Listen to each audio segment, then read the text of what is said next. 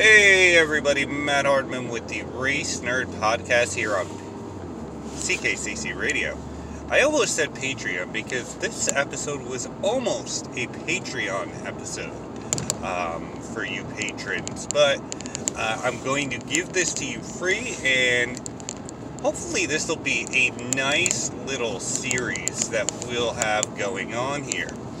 Um, because I was trying to think of things and um, I kept pushing back grading uh, the 2021 uh, Cup Series drivers on how they did during the season. Uh, but one, I'm in the car. Um, and two, I, I, I wanted to do this while it was still fresh on my mind. And that is, um, how many of you have Disney Plus? Well, I can't say me because, well, uh, this is an audio podcast, and uh, well, um, there, there's there's a show on Disney Plus. If you go uh, through um, through their Marvel section, and yes, that's probably the the section that I love the most because, well, I'm a big comic book nerd and all, and I think they're fun. Uh, there's a show called What If, which features the Watcher, and the Watcher watches over all these different um, multiverses, uh, and they, they they have different stories and like how they break off from what we know from the MCU and uh, other things. Um, and there's and there's some really cool stories. Well, I, I had that idea. Uh, and it came about from listening to Rick Houston. Rick Houston has a couple of podcasts. He is a former um, writer for uh, NASCAR scene. Uh, back in the day was Winston Cup scene, and before that it was Grand National scene. Well, Rick um, is a former writer for that uh, that publication, and um, you know he's he's authored uh, a couple of books. Uh, one on the um, NASCAR, what is now NASCAR's Xfinity Series. Uh, back then, it was known as the Busch Series. Uh, he wrote a, a, wonderful book called Second to None. Um, if you are a NASCAR fan, it is definitely worth checking out. It you know tells you the infancy of the um, the Xfinity series all through the early years has tons and tons of pictures um, and does a year by year thing. It, I, I found it very, very uh, helpful because I, um, while I started watching 1990, uh, I started getting really serious with following NASCAR um, more than any other motorsport in the world. Um, you know, I, uh, I, I had, you know, I heard stories and, and, and knew some stuff, but it helped me with, uh, you know, fill in the blanks on a lot of things um, that were before my time watching the series. Uh, but anyway, uh, Rick does a couple of podcasts. First, um, and yes, I am giving a shout out to podcasts, you know, that are not on this network. Uh, uh sorry, Chris. Um, and sorry all you other content creators, but I got I got to do this to kind of get to the point of this episode. Anyway, uh, he does one with um, former editor in chief of um, NASCAR uh, NASCAR scene and NASCAR Illustrated, uh, Steve Wade, um, called the Scene Vault podcast, where they where they interview um, drivers and they break them up into multi-part episodes. And uh, kind of tell the stories of what had gone on in there and you know what had gone on in, in the making of uh, many of the issues of the paper. Also rick has another podcast and i'm going to screw the name of this up and like i said i'm in the car so i can't quite look it up uh, it's called the God Fearing Spun Out Half Tipped Over uh, podcast. It's it's available. It's actually available through Dirty Mo Media. So um, while Rick and Steve do the Scene Vault podcast pretty much on their own. Uh, this one has Rick's other show, um, the Flipped Over Spun Out podcast, uh, that has the production assistance of Dirty Mo Media, uh, Dale Earnhardt's. Dale Earnhardt Jr.'s, um, you know, production arm. So, I mean, that, that's pretty big in itself. And um, his most recent episode was um, on a silly season thing that really could have changed the trajectory of um, of NASCAR. Um, and I, am going to talk about that. And you know, three little things. You know, I have. I'm going to take it a step further from what Rick had talked about. Um, and this is the what if of Junior Johnson. Um, for those of you who don't know, Junior Johnson uh, was a is a NASCAR Hall of Famer. Was inaugurated into the first class of the Hall of Fame. Uh, had a Hall of Fame driving career. Was the second ever winner of the Daytona 500. Uh, won 50 races in his career after um, being released from federal prison on running moonshine back in the day. Um, he would go on to be uh, not only one of the biggest stars in the early years of NASCAR, but would go on to be a longtime owner in the sport. And uh, he would win multiple championships, multiple races.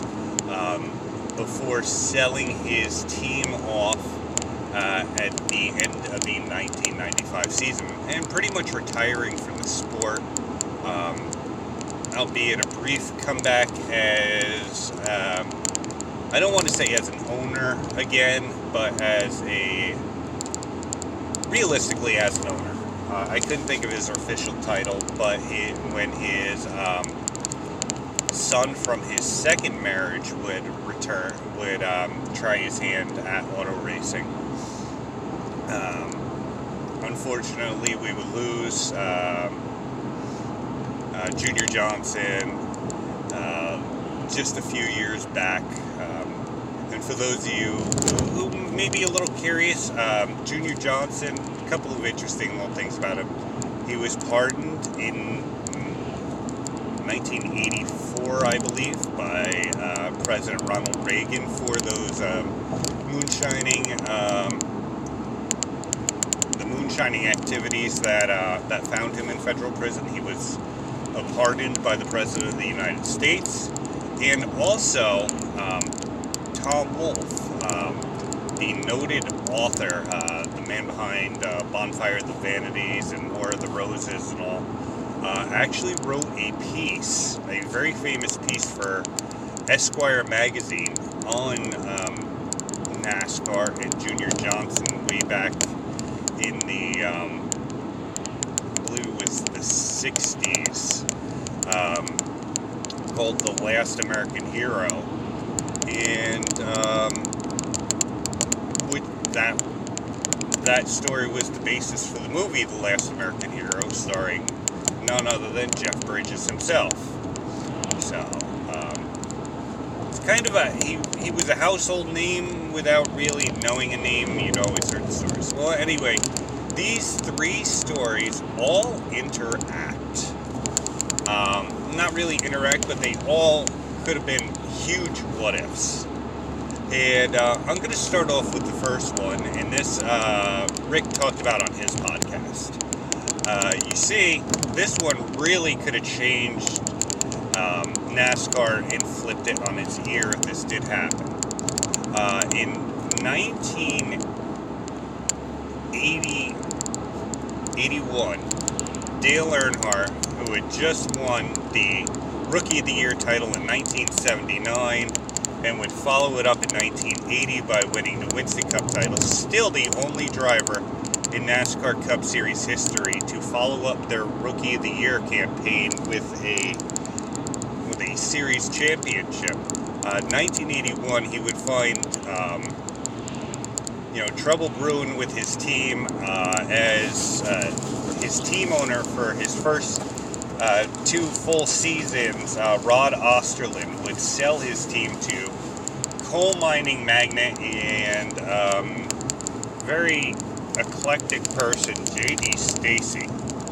Um, and Earnhardt and Stacy did not get along,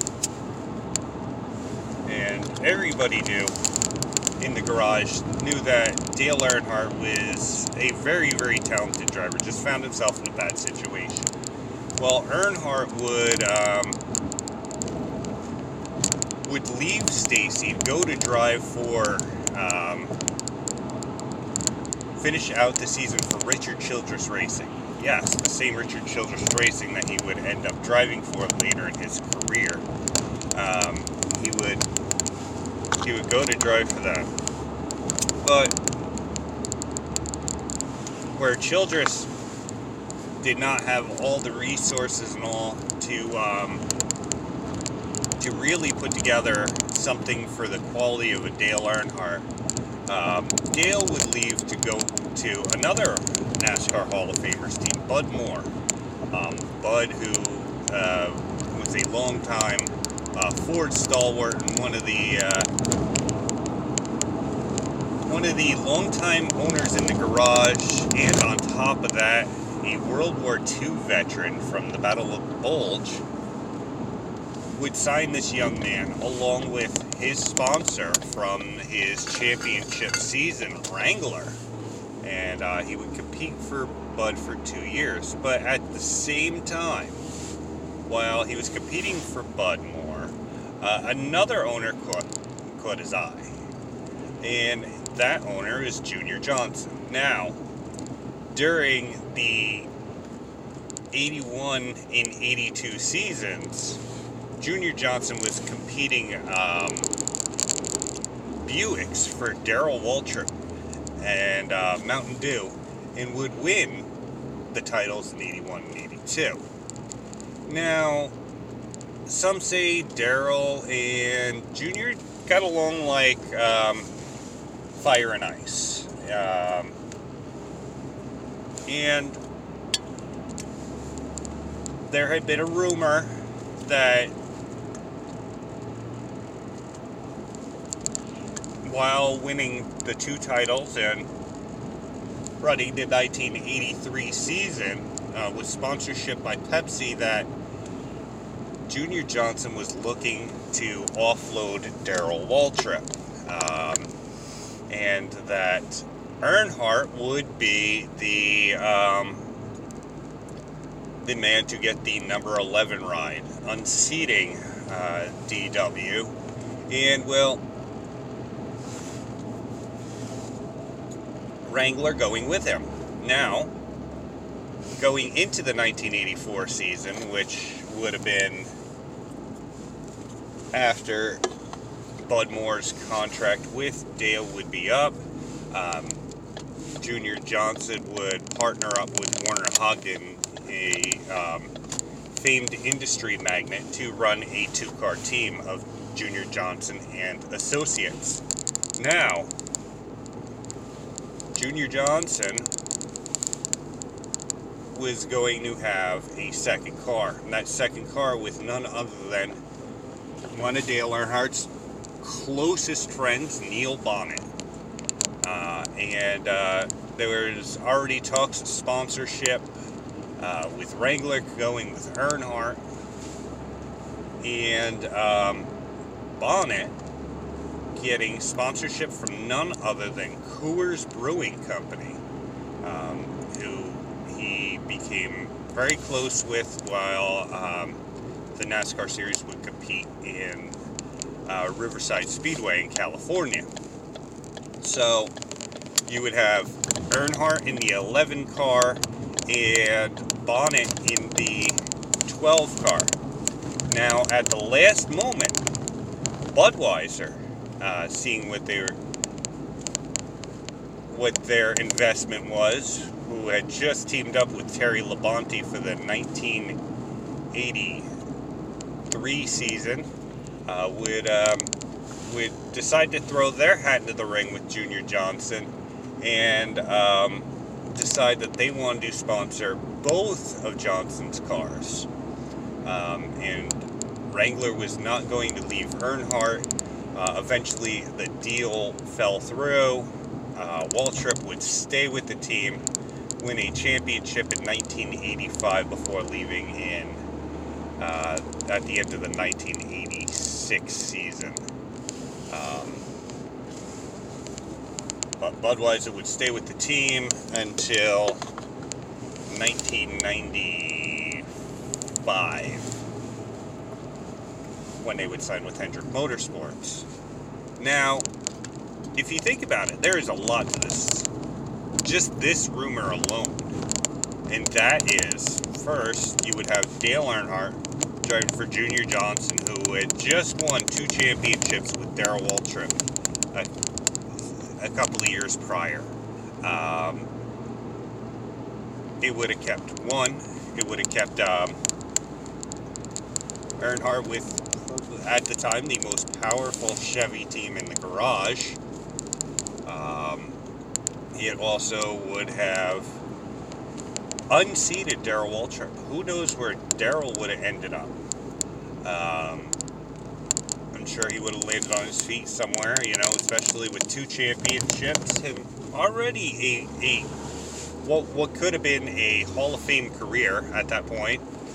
Then um, a, a, a match uh, a one-two combination of Dale and Neil, uh, two very long-time friends who only ever competed twice as teammates on the Cup Series, and that was during the 1993 season as Richard Childress Racing would roll out a second car to help um, Dale uh, clinch the 1993 championship. So you have all that. You have Coors, Coors, which would after this deal would go would fall apart would go to Bill Elliott and be synonymous with the number nine, um, where they during 1985 and 1987 they were on the fastest car on the track, and Elliott would give them their only championship in 1988. Um, so you have all those pieces.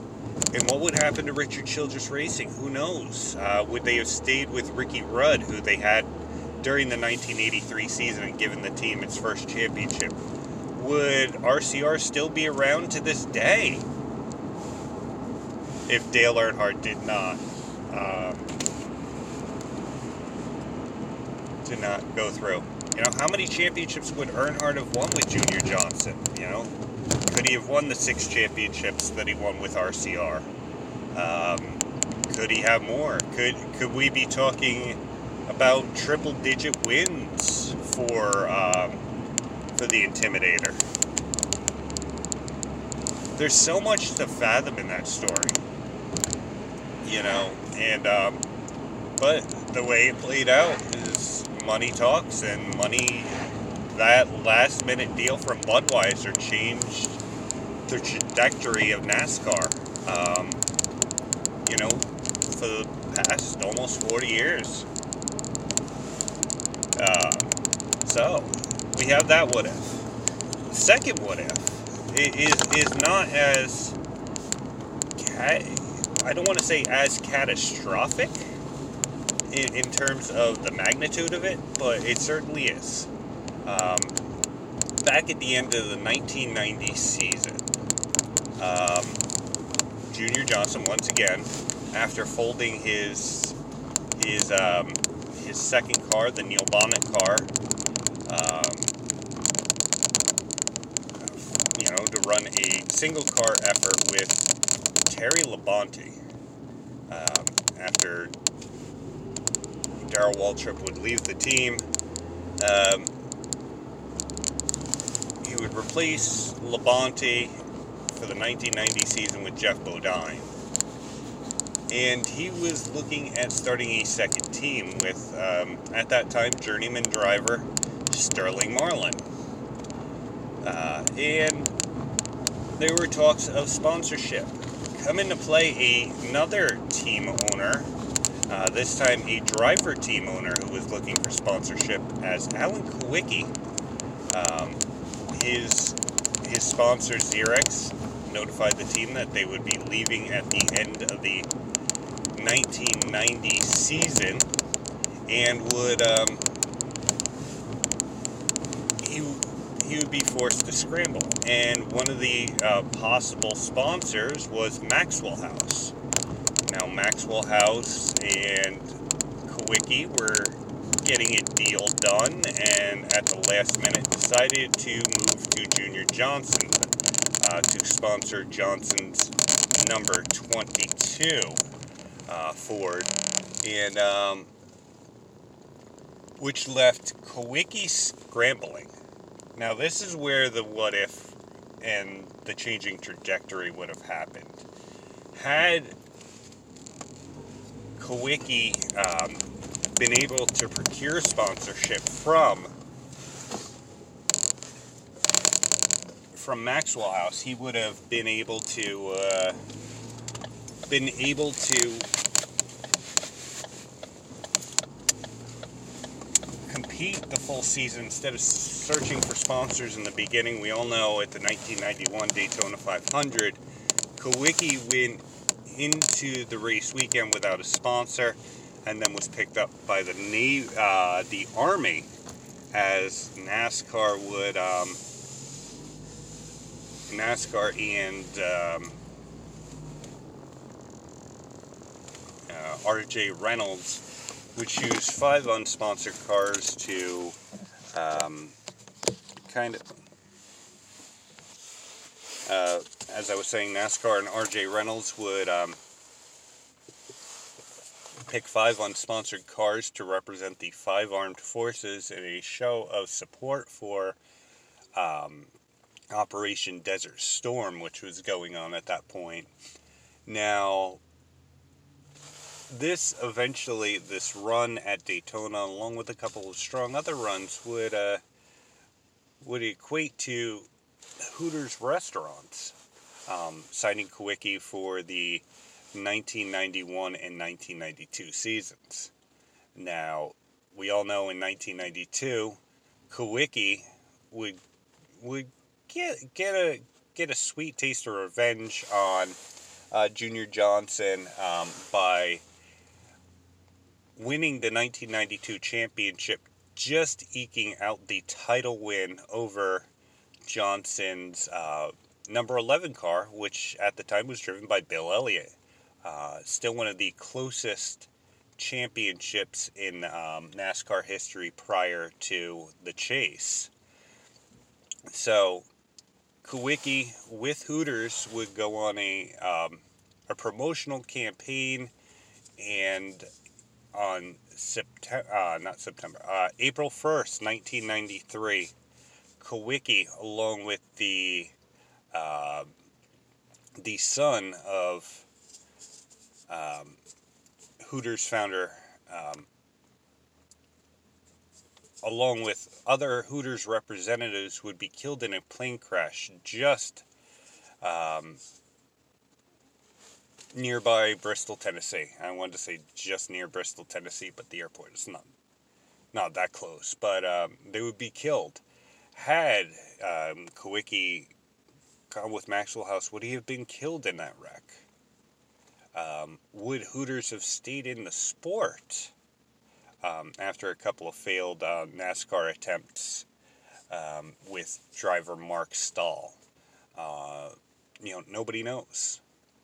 Uh, so, you know, would Kulwicki, st- would Kulwicki have raced, you know, through the rest of the 90s? You know, could he have been a top contender? Could he have won the Cup championship in 92 had, you know, he initially acquired Maxwell House?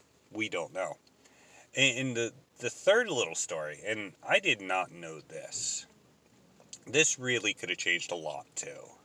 Um, not had the impact that um, possibly signing Earnhardt or uh, stealing uh, Maxwell House away from Kulwicki was in 1993. Um, after Maxwell House decided to leave um, decided to leave Junior Johnson after two winless seasons uh, with Sterling Marlin. Uh, they would find a home with Bill Davis Racing and a young rookie by the name of Bobby Labonte. Now, to replace them, McDonald's was signed as the sponsor. Um, and the 22 car would be renumbered the 27, a car number that uh, Junior Johnson ran um, in his career, and I believe it was the number that he ran when he won uh, that second ever Daytona 500. Now, the driver picked to drive that was Hut Stricklin. Um, Hut would uh, run decent during the 1993 season, but would not be picked up, and would be replaced by Jimmy John, uh, Jimmy Spencer, not Jimmy Johnson. Wow, uh, Jimmy Spencer, Mr. Excitement, out of Berwick, Pennsylvania, would uh, would drive that car and would pick up two wins. Now, um, as the story goes, and this is from Jimmy Spencer himself on a uh, on a Scene Vault podcast, is that in Victory Lane at Daytona, Junior Johnson said to him, You're three years too late. And Jimmy pondered what that meant, and um, it was that Junior Johnson was going to leave the sport rather soon. Um, and during during that season, um, McDonald's had reached out to Jimmy Johnson, uh, Jimmy Spencer, uh, about the possibility of starting his own team. And um, while it was all the rage due to um, many drivers uh, running as owner driver, like Darrell Waltrip, where he would find himself after leaving Hendrick Motorsports, uh, obviously Alan Kulwicki, and in that 1994 season, we would see um, Ricky Rudd start to leave, you know, leave his own team, and Rusty Wallace would actually be part owner, along with Roger Penske, of his two teams. So this was not an uncommon thing in the 90s. Now, Spencer starting his own team, uh, McDonald's wanted to support him. They felt really, really high on him. They thought that he could deliver the wins. And um, there was talk that Junior Johnson would actually sell the team, the 27 team, to Spencer. Now, um, I don't fully know all the details because Jimmy wasn't that vague on it during the Scene Vault podcast on how that would have came about. But uh, in terms of that, that deal did fall apart. The 2017 did go away. Um, in a roundabout way, quote unquote. Uh, I'll explain that in a second. But McDonald's would go to to Bill Elliott. Now, Bill Elliott was already a household name at that point um, for his career. You know, in the Coors car, uh, his almost championship in '92 to Kulwicki. Uh, he would be looking to start his own team um, with his with his brother as Ernie as the engine builder. Now, with all that said, uh, they would compete from the 95 through uh, 2000 seasons as as their own team with sponsorship from McDonald's, uh, driving the number 94 um, Ford. Uh, while they were not in the win column, they were certainly one of the most recognizable and marketable cars in NASCAR during that time period. I mean, they were on Happy Meals. They were everywhere. You couldn't go anywhere without seeing a Bill Elliott McDonald's hat or a shirt or a jacket. Um, eventually, Elliott would sell his team uh, to Ray Evernham, uh, who would um, be the flagship Dodge team. Um, McDonald's would be a couple of on and offs here or there uh, throughout the rest of the their tenure with Elliott, um, especially when he would dial back his dates in NASCAR, and they would they would kind of hang around NASCAR. They have they're still here, but they're not a full time, full season sponsor like they were. Now, had Spencer taken this deal, you know, where you know where would that have been? You know, would would we be seeing McDonald's Jimmy Spencer stuff everywhere? Now, um, Spencer doesn't have the popularity that a um, that a uh, Elliott had. He was certainly a prickly character, but at that point, Spencer had a lot of upside, and I think he could have made it work. Probably got a couple more wins in his career. I don't think he would have been a championship contender, but he certainly would have had uh, more than two wins uh, to hang his hat on. And um, what would what eventually happened to Junior Johnson and Associates Motorsports is um, after Elliott would leave, um, which ironically was Spencer's teammate during the '94 season. Elliott would leave with McDonald's. Um, Spencer would um, move on, and um, Brett Bodine would replace um, both drivers, driving the number 11 um, for Junior Johnson with um, sponsorship by uh, Lowe's Home Improvements. Now you're probably wondering why didn't Spencer just stay with um, Junior Johnson and move to the 11 car? Now, here's here's another little interesting tidbit I found while looking all this up, is that, um, and this is actually come out and said it wasn't touched on in the um,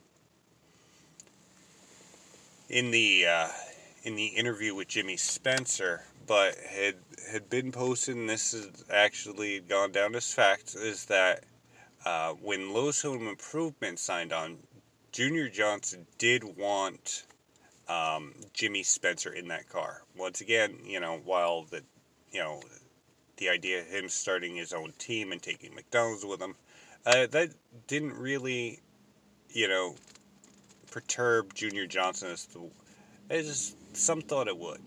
Um, Junior was still open to the fact of Jimmy driving for him, and the fact that um, he uh, he he he really appreciated his hard work and his hard driving, and that he wanted to put him in that 11 car. But Lowe's Home Improvements, um, knowing Jimmy's um, temperament on the track, I should probably the best way to say it, um, did not think that it lined up with their values and did what ultimately nixed any chance that Johnson and um, Spencer would um, be campaigning the 11 car, and they had chosen, in their mind, they had chosen Brett Bodine, a um, another kind of journeyman driver, uh, to drive the number 11 car, and that eventually would lead to um, Johnson and Bodine and Lowe's competing uh, for one season together before Johnson sold the team to Bodine um, to compete the 96 season. And in 1997, by the time the Daytona 500 rolled around, Lowe's was no longer with the 11 team. Um, that they would move on to Richard Childress Racing, ironically. See, it all comes full circle with these little weird multiverses. Uh, but uh, I, I, I just found it very, very interesting how, like, these weird little events seem to happen within a 10 year time span that really could have changed the trajectory of the sport. Uh, starting with um, Dale Earnhardt almost joining um, Junior Johnson and I think had he joined Junior Johnson, Johnson would not have gotten out of the sport. Now I know that there were a lot of factors that probably uh, would have, you know, you know, maybe would have happened, maybe wouldn't have happened. I know the only thing that was a given was um, Johnson's age at that point. He was in his um, almost in his 70s at that point. Um, and he had been in NASCAR since uh, the 50s. So maybe in his eyes it was it was you know father time, uh, you know, ticking away, you know, you know, and let's not let's not forget that Johnson um, would divorce his longtime um, longtime wife Flossie during that time period, and um, so there, there was a lot of factors that had gone in to say how long Johnson could have stayed in the sport. But I think had he had the original um, story of him signing Earnhardt and Bonnett uh, with Wrangler and um, with Wrangler and uh, Coors, it could have prolonged his time in the sport too.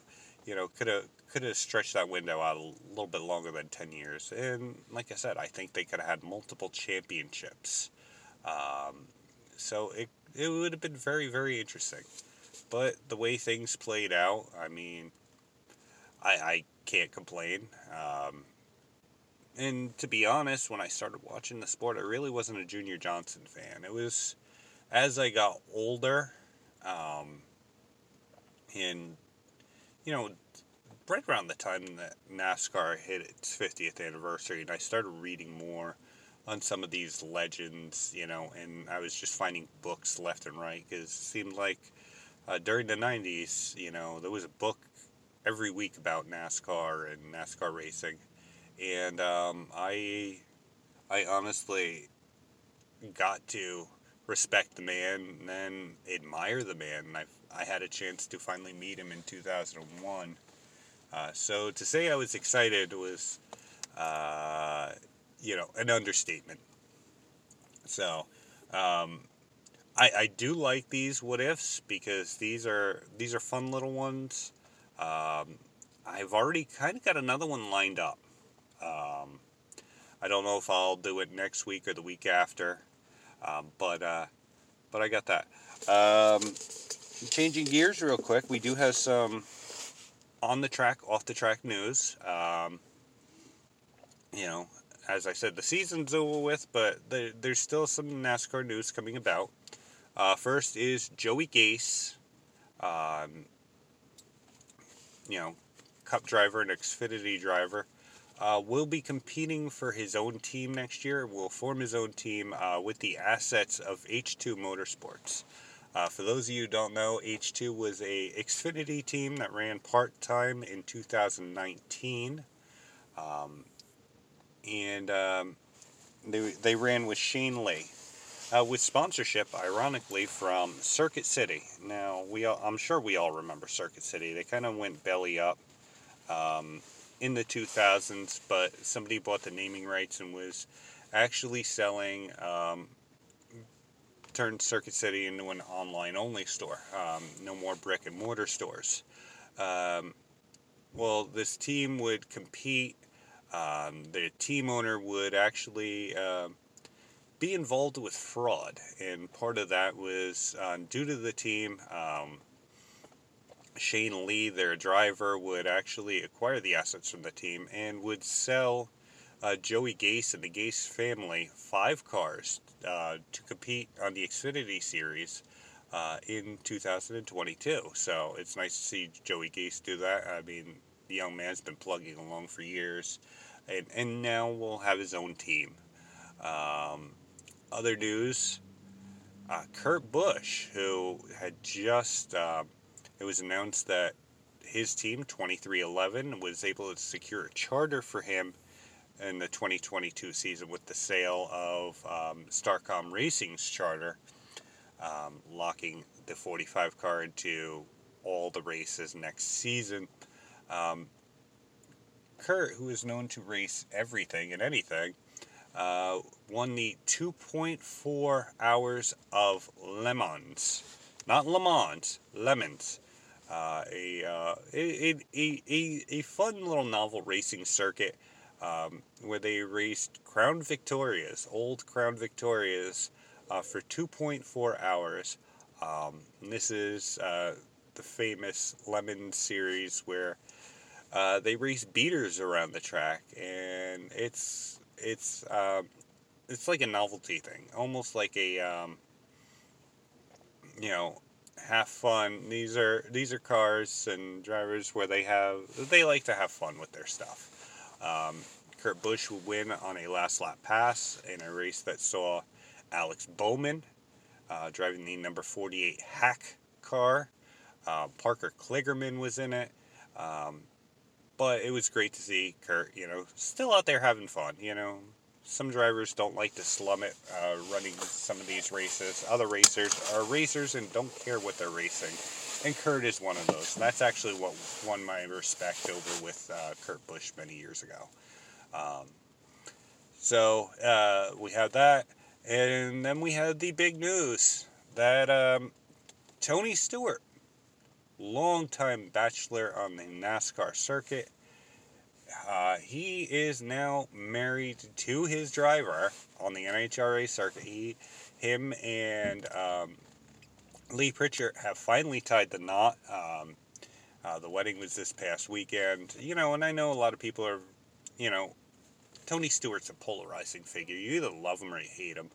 Um, but there's no denying his passion in motorsports, and um, to see him happy, and he's been very happy uh, with um, with Leah, and you know she kind of she's the reason why he got involved in the NHRA and um, is now a team over there.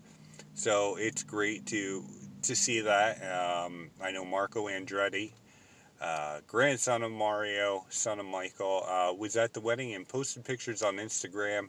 Uh, other drivers that were there, uh, Rico Abreu, uh, World of Outlaw racer, uh, and former NASCAR Truck Series racer, was at the wedding as well. I'm, I'm assuming uh, the Harvicks were there, um, being Kevin and Delana are very close with uh, Tony.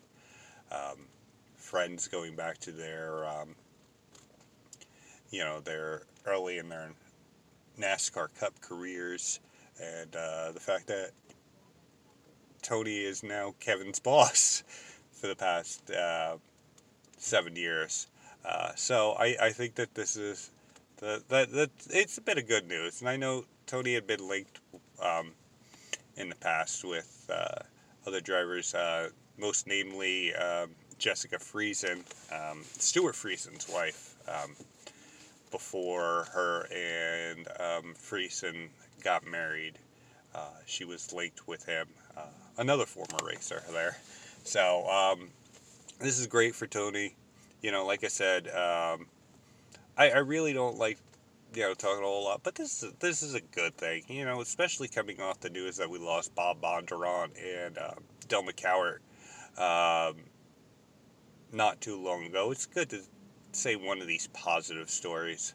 Um, there's also the positive that uh, Corey LaJoie and his wife are pregnant with their second child, and um, Samantha Busch and Kyle Busch will be having a second child. And I know that their story, you know, whether you like uh, Kyle and Sam, you know, their their story's kind of heartbreaking um, with, um, you know, how uh, they've had to deal with miscarriages and all in the past uh, while trying to carry a second child. Um, so, you know, a little bit of positiveness.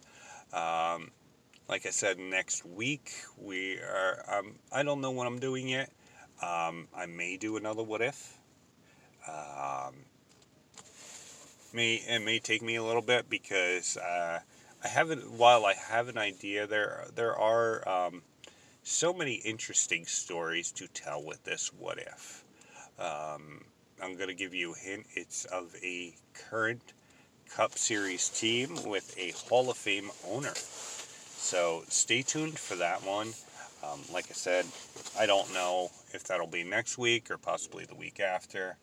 Um, so I, I don't know. Uh, I'm going to be out of work for another couple of days. Uh, unfortunately, we've had the the COVID strike in our house, and you know, we were quarantining, and you know, with it being a child, um, I really don't want to, uh, you know, put too much ahead of me while trying to take care of um, COVID in the house. So Um, like I said, I, I don't know what we'll do. Maybe maybe we'll do the grading. Maybe we'll, we'll do the other what if.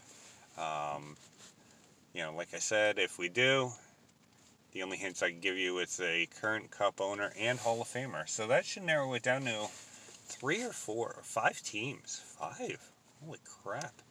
I didn't realize that there was still that many owners that are in the Hall of Fame currently in the sport. So that should narrow it down from um, many of these, and uh, narrow it down to those five. And I'll let you, I'll let you guys all think about that. Um, but in the meantime, hopefully you guys are all checking out the rest of the shows on CKCC Radio. Um, give them a like, a subscribe, uh, a listen.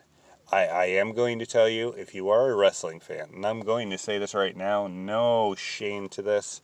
Uh, check out the A Show, um, their most current episode.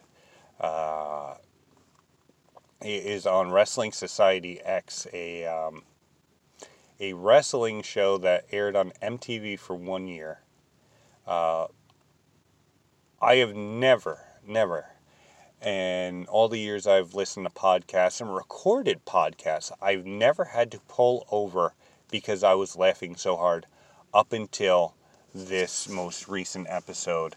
Um, so, definite props to Chris Decker and Matt Derline, the two hosts of the show, because they had probably one of the funniest shows I listened to.